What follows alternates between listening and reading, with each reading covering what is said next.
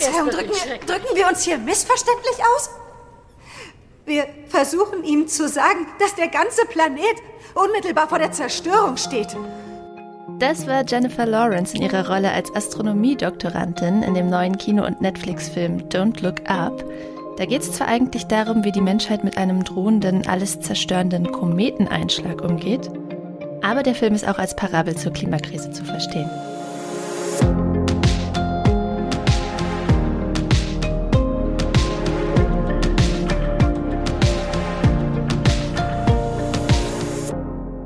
Herzlich willkommen im neuen Jahr und zu einem neuen Klima-Update.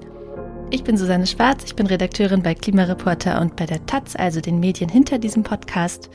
Und ich spreche heute mit meiner Klimareporter-Kollegin Verena Kern. Hi Verena. Hallo Susanne. Und nachher haben wir auch noch einen Überraschungsgast. Aber erstmal verraten wir, um was für Themen es heute geht. Als erstes sprechen wir darüber, wie sich in Deutschland die Emissionen im Jahr 2021 entwickelt haben. Spoiler, sie sind nach dem Lockdown-Jahr 2020 wieder gestiegen. Aber das gucken wir uns gleich nochmal genauer an. Und dann geht es um die EU-Empfehlungen für einen grünen Finanzmarkt, die auch Atomkraft und fossiles Gas enthalten sollen, was gerade für viel Aufregung sorgt. Und zuletzt, ihr habt es im Einspieler schon kurz gehört, sprechen wir noch über den Klimafilm, der gerade in aller Munde oder ja besser gesagt in aller Twitter-Feeds ist. Ähm, Don't Look Up. Und äh, natürlich spoilern wir da nicht das Ende, also für alle, die den Film noch gucken wollen. Genau. Aber lass uns mal anfangen. Deutschlands Emissionen sind wieder gestiegen im vergangenen mhm. Jahr, sagt die Denkfabrik Agora Energiewende in einer noch unveröffentlichten Analyse. Über die hat die ARD aber schon berichtet. 772 Millionen Tonnen CO2-Äquivalente, wie man korrekterweise sagt, wurden demnach ausgestoßen. Das sind 33 Millionen Tonnen mehr als im Vorjahr. Und es ist eine Steigerung um 4,5 Prozent. Das ist ziemlich viel und natürlich sehr ungünstig. Kommt aber auch nicht ganz überraschend, denn das Vergleichsjahr ist eben 2020, also das Corona-Lockdown-Jahr. Genau, da haben wir hier im Podcast ja letztes Jahr auch schon so oft wie möglich darauf hingewiesen, ähm, die großen Erfolgsmeldungen dazu, dass die Emissionen im weltweiten Durchschnitt um mehr als fünf Prozent zurückgegangen sind, in Deutschland sogar um mehr als acht Prozent letztendlich. Ähm, die standen eben unter dem Vorbehalt, dass das Ganze leider nicht auf Klimapolitik zurückzuführen war, äh, sondern darauf, dass die Wirtschaft und ja auch unsere Leben oft stillstanden, was zu weniger Energiebedarf geführt hat und damit halt zu weniger Emissionen. Ähm, aber die gigantischen Konjunkturpakete zeigten ja auch schon damals, das war nichts, was man politisch so beibehalten wollte, sondern eben möglichst schnell wieder umkehren. Und jetzt liegen wir noch nicht wieder ganz auf dem Niveau von vor Corona, sind aber auf dem besten Weg dahin. Davor warten auch die Expertinnen von Agora Energiewende, die sagen, noch ist die Wirtschaft nicht wieder ganz auf dem alten Niveau, aber wenn sich das ändert, werden auch die Emissionen wieder noch weiter ansteigen.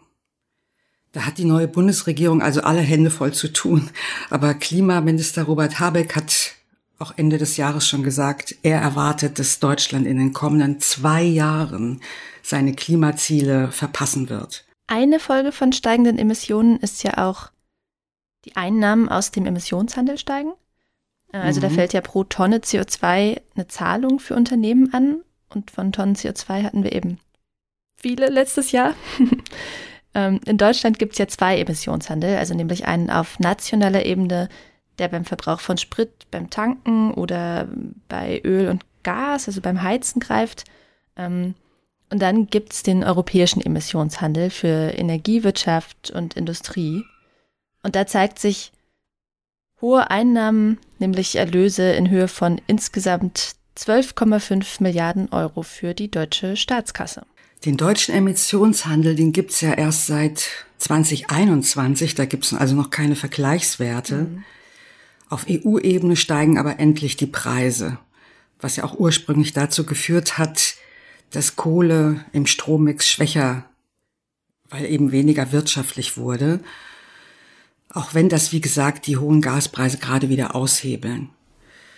Aber es gab ja Zeiten, wo eine Tonne CO2 nur fünf Euro gekostet hat. Und jetzt liegen wir deutlich höher, im Dezember bei durchschnittlich 80 Euro.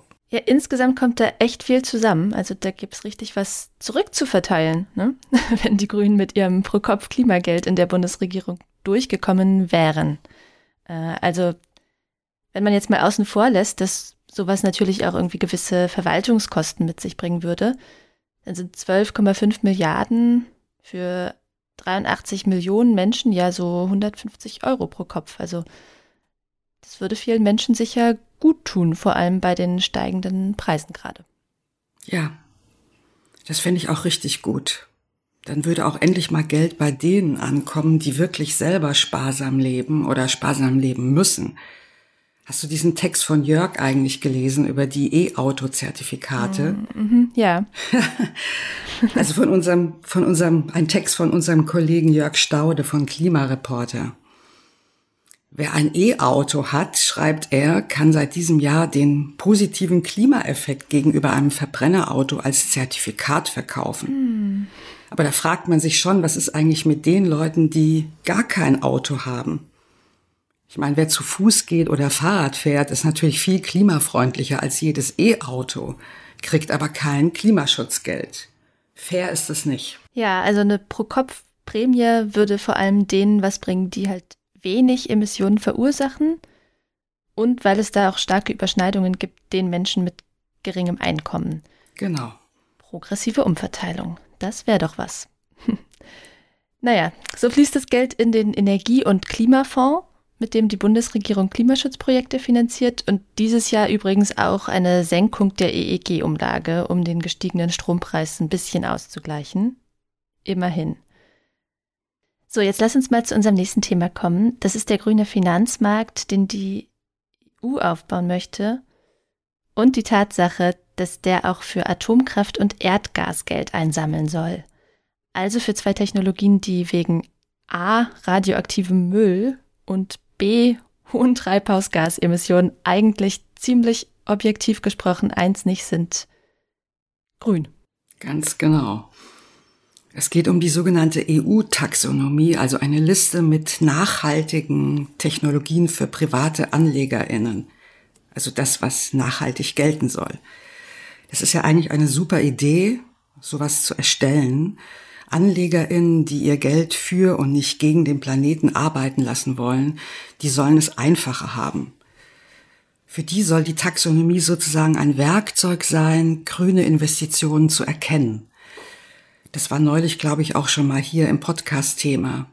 Es ist ja so, dass bisher in manchen als nachhaltig beworbenen Fonds sogar Geld an Ölkonzerne fließt, weil nachhaltig eben keine richtige Definition hat.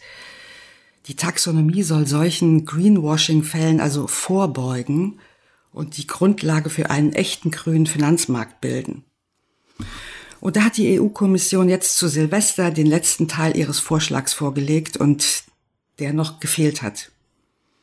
Und er sieht vor, dass unter bestimmten Umständen auch Geld für Atomkraft und Erdgas als nachhaltige Investition gelten darf.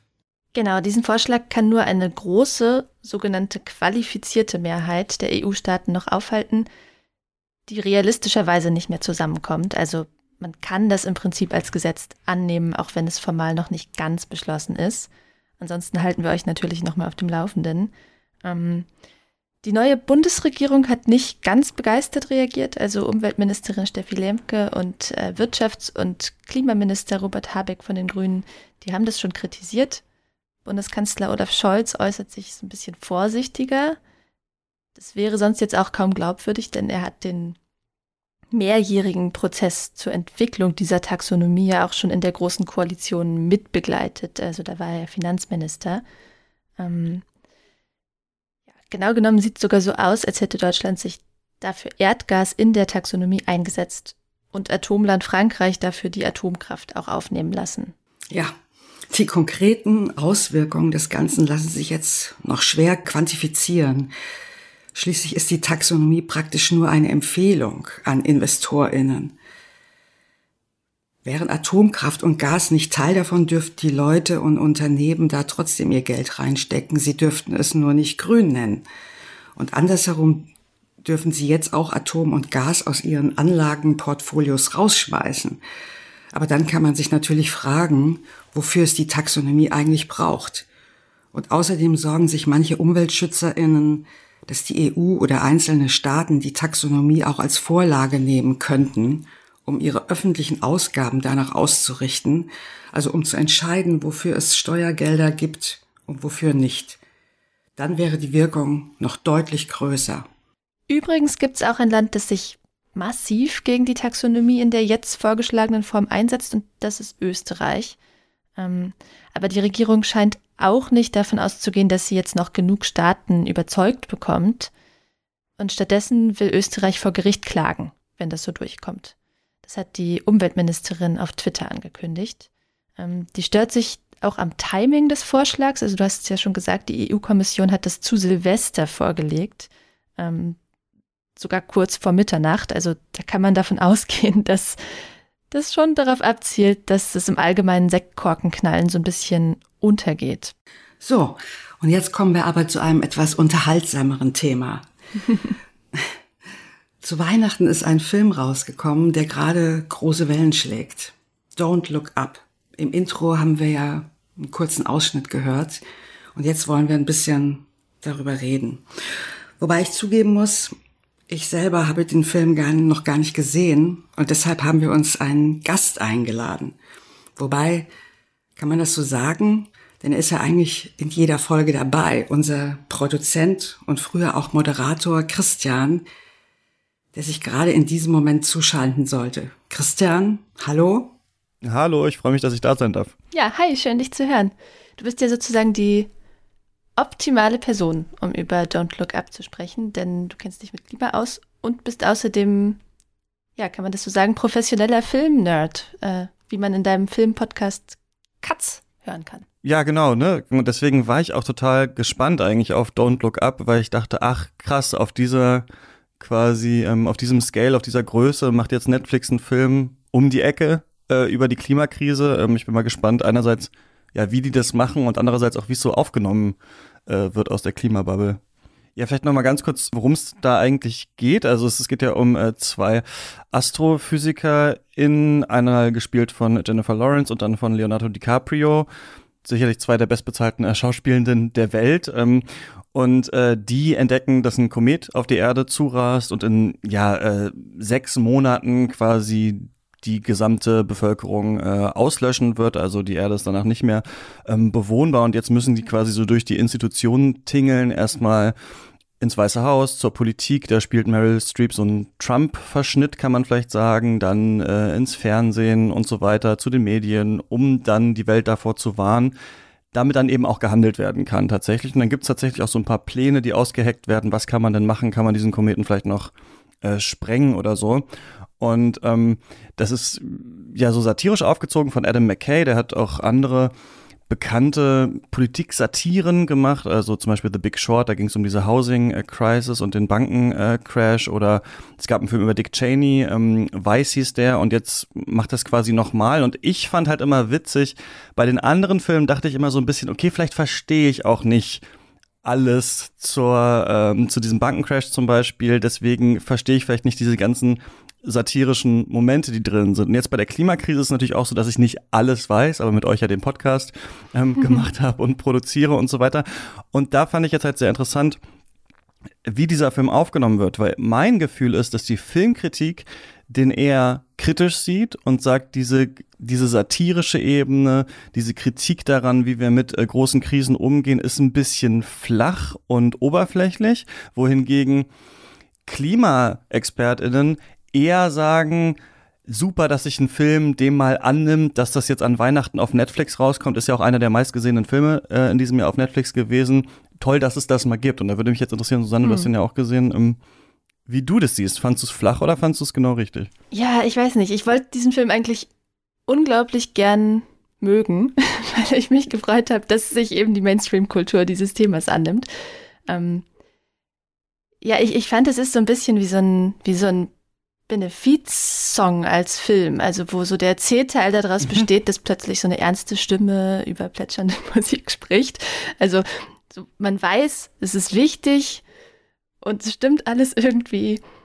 Aber als Kunstwerk bewegt es einen dann trotzdem irgendwie nicht so richtig. Ne? Also so ging es mir jedenfalls. Ähm, es ist vielleicht auch so ein bisschen Berufskrankheit. Also wir arbeiten ja ständig zu diesem Thema und wissen einfach, dass die Realität sich selbst sozusagen viel besser persifliert, als es dieser Film tut. Also der muss eigentlich gar nicht wirklich überdrehen, wie Satire jetzt eigentlich so machen würde.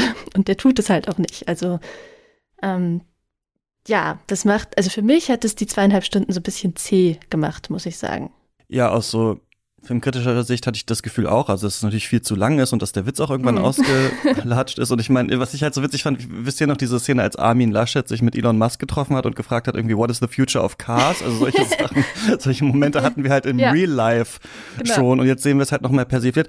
Was ein bisschen mein Problem, also wo ich das Gefühl habe, wo der Film schon feinfühlig ist, ist bei diesem Lauf durch die Institution, dass halt, wenn so ein großes ähm, Problem auf die Menschheit trifft, dass dann die verschiedenen Einzelsysteme unterschiedlich reagieren hm. darauf, je nachdem, was so ihr Modus operandi ist. Und die Politik ist zum Beispiel im Wahlkampf, also ist das sehr wichtig. Und das ist ja auch was, was wir ähm, dieses Jahr vielleicht zu Corona erlebt haben, dass auf einmal ein Thema unwichtiger wird in der politischen Kommunikation, wenn auf einmal äh, Wahlkampf ist und ähm, dass das schwierig ist, quasi anzukommen. Oder auch, dass die Medien eher so ein Ausschlachtungsmodell fahren und nicht ganz verstehen, was sie mit dieser Story machen sollen. Das fand ich alles gar nicht so schlecht, aber ich habe bei diesem Film das Gefühl, er bringt die verschiedenen AkteurInnen in Stellung, aber weiß dann nicht mehr so viel damit anzufangen, außer die kriegen es dann halt nicht hin, auf dieses Problem zu reagieren. Und ich habe das Gefühl, wo wir jetzt hier jede Woche oder ihr darüber redet, dass dieses Problem in dem Sinne komplexer ist, dass ja alle wissen, dass die Klimakrise existiert. Also es, es, gibt ja nicht mehr so viele Leute, zumindest im globalpolitischen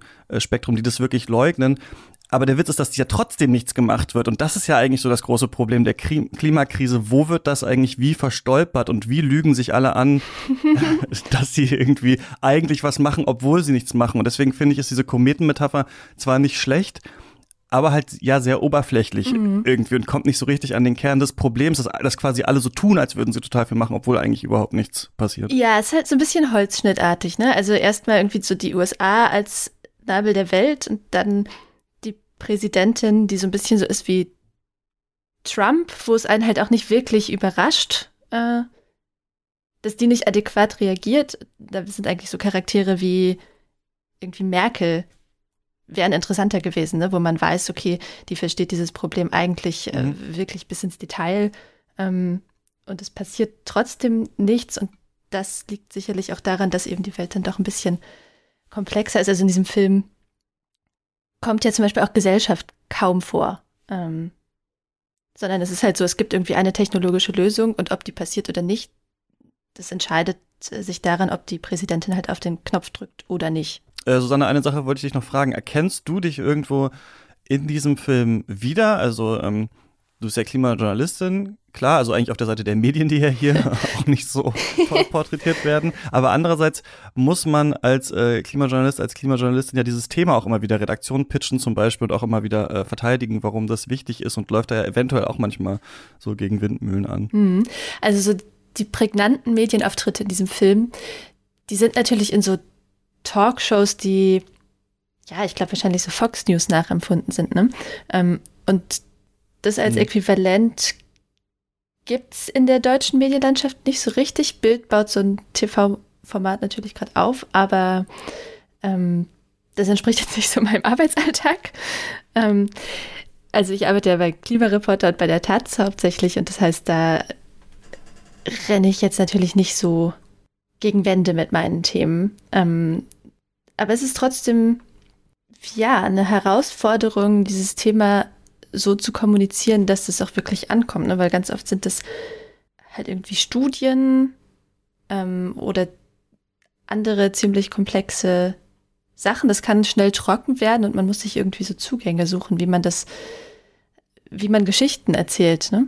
Ähm, das wird leider tragischerweise wahrscheinlich in Zukunft so ein bisschen einfacher, weil die Klimakrise einfach offenkundig Geschichten schreibt in der Realität, ne? Also die man sich nicht irgendwie groß suchen muss. Würdest du insgesamt sagen, würdest du es empfehlen, Don't Look Up zu gucken?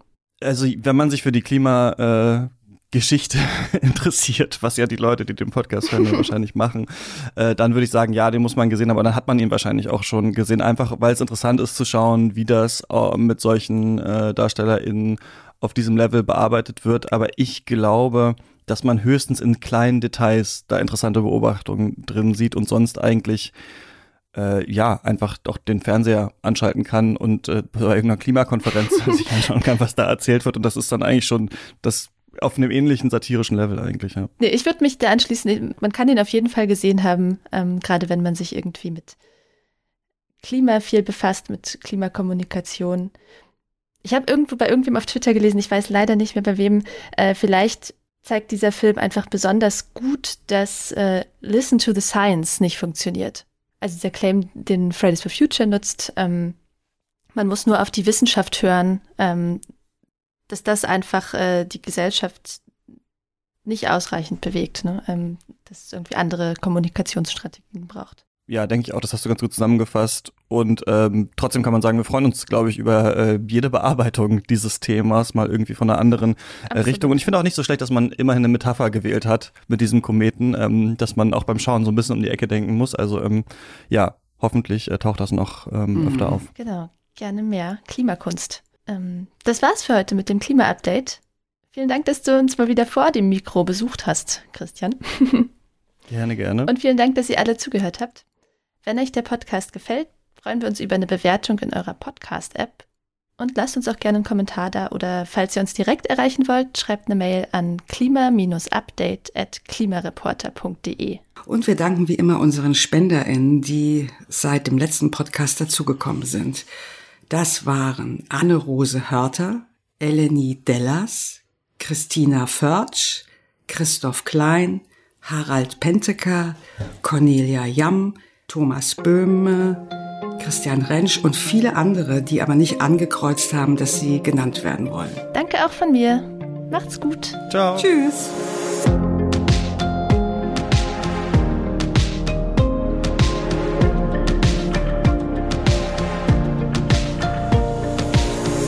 Klima-Update ist ein Projekt des Klimawissen e.V., zurzeit in Kooperation mit der Taz. Es wird im Wechsel moderiert von Verena Kern, Sandra Kirchner, Susanne Schwarz und Lena Wirber. Unser Produzent ist Christian Eichler. Ihr könnt unsere Arbeit mit einer Spende unterstützen. Wenn ihr euch das vorstellen könnt, klickt auf den Spendenlink in der Podcast-Beschreibung.